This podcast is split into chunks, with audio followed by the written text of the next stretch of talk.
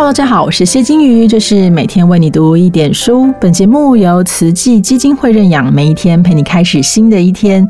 大家都开始陆续上班了吗？我们要慢慢的恢复生活的节奏了哦。但是我们回顾二零二零到现在的发展，其实也是给我们人类一些启示。我们知道一开始整个疫情的起源是野味交易市场，那后来呢，就是各种封锁了哦。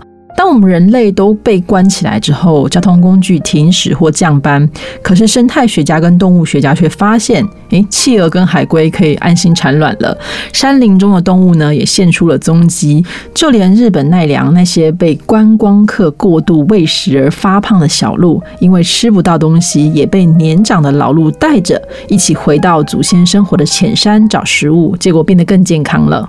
各位在网络上 Google 一下，就可以看到很多这样的照片。那也让我们去思考：哇，我们人类到底对地球做了些什么啊？所以这次的疫情，如果我们从宗教的方面或心灵上的方面，有没有什么启发是值得我们注意跟学习的呢？我们今天邀请的来宾呢，是慈济基金会编纂处的主任洪静元老师，来跟我们谈谈他的观察。各位线上的朋友们，大家好。我是慈济慈善基金会编纂处洪静元，我一直在从事的是教学跟编纂书籍的工作。我们即将出版的有一本叫《疫情下的叮咛》。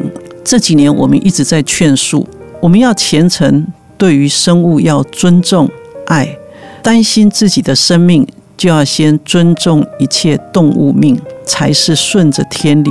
其实佛典佛陀。在两千五百多年前所说的法，在佛经里面就记载了一个末世。在这样的一个末世呢，会有大山灾，会有小山灾。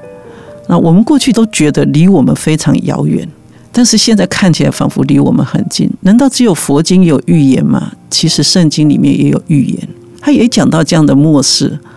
那我们总是在读书的时候。或者是我们在信仰的过程当中，我们都会听到啊这样一个修行者或者是布道者对我们的一个警告，也就是说末世即将来临。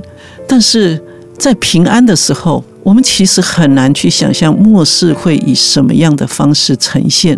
直到看不到尽头的瘟疫这样子的环绕着全球，让大家动弹不得的时候，我们突然醒悟到，为什么这些先知。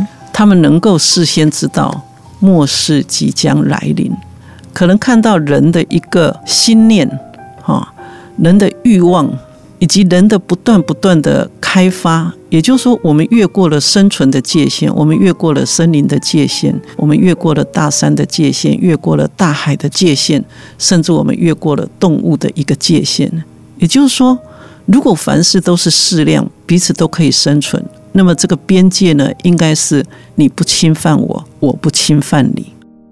素食是一种饮食的方式，它不是一个宗教的目的哈。因为我们大家都可以看得到，在佛陀的时代，佛陀去托钵，那一天呢就是七家，他不能超过七家。如果你你今天托钵超过七家，你没有拿到食物，那就是你今天没有福分吃这个饭。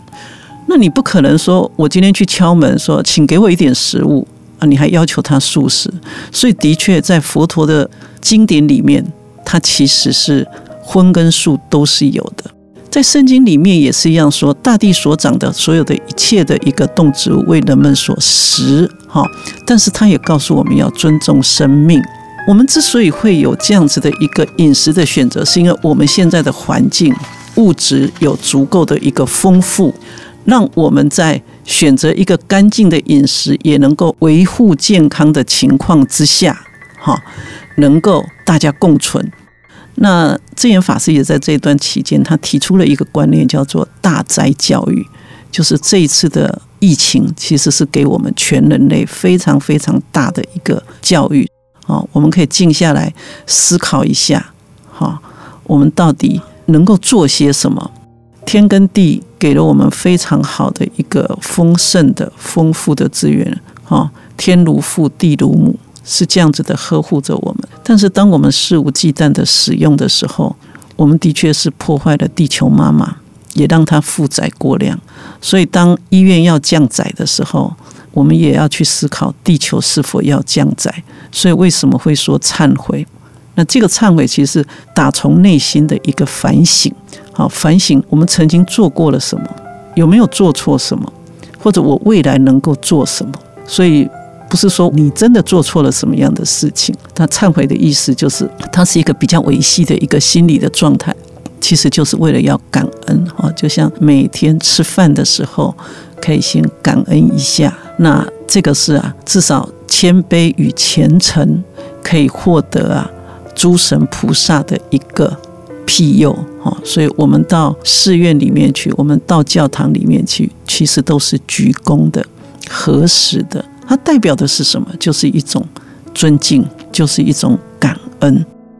静下来，人跟人之间调和一下，彼此感恩，要感众生恩啊！没有众生，就没有祥和的人间。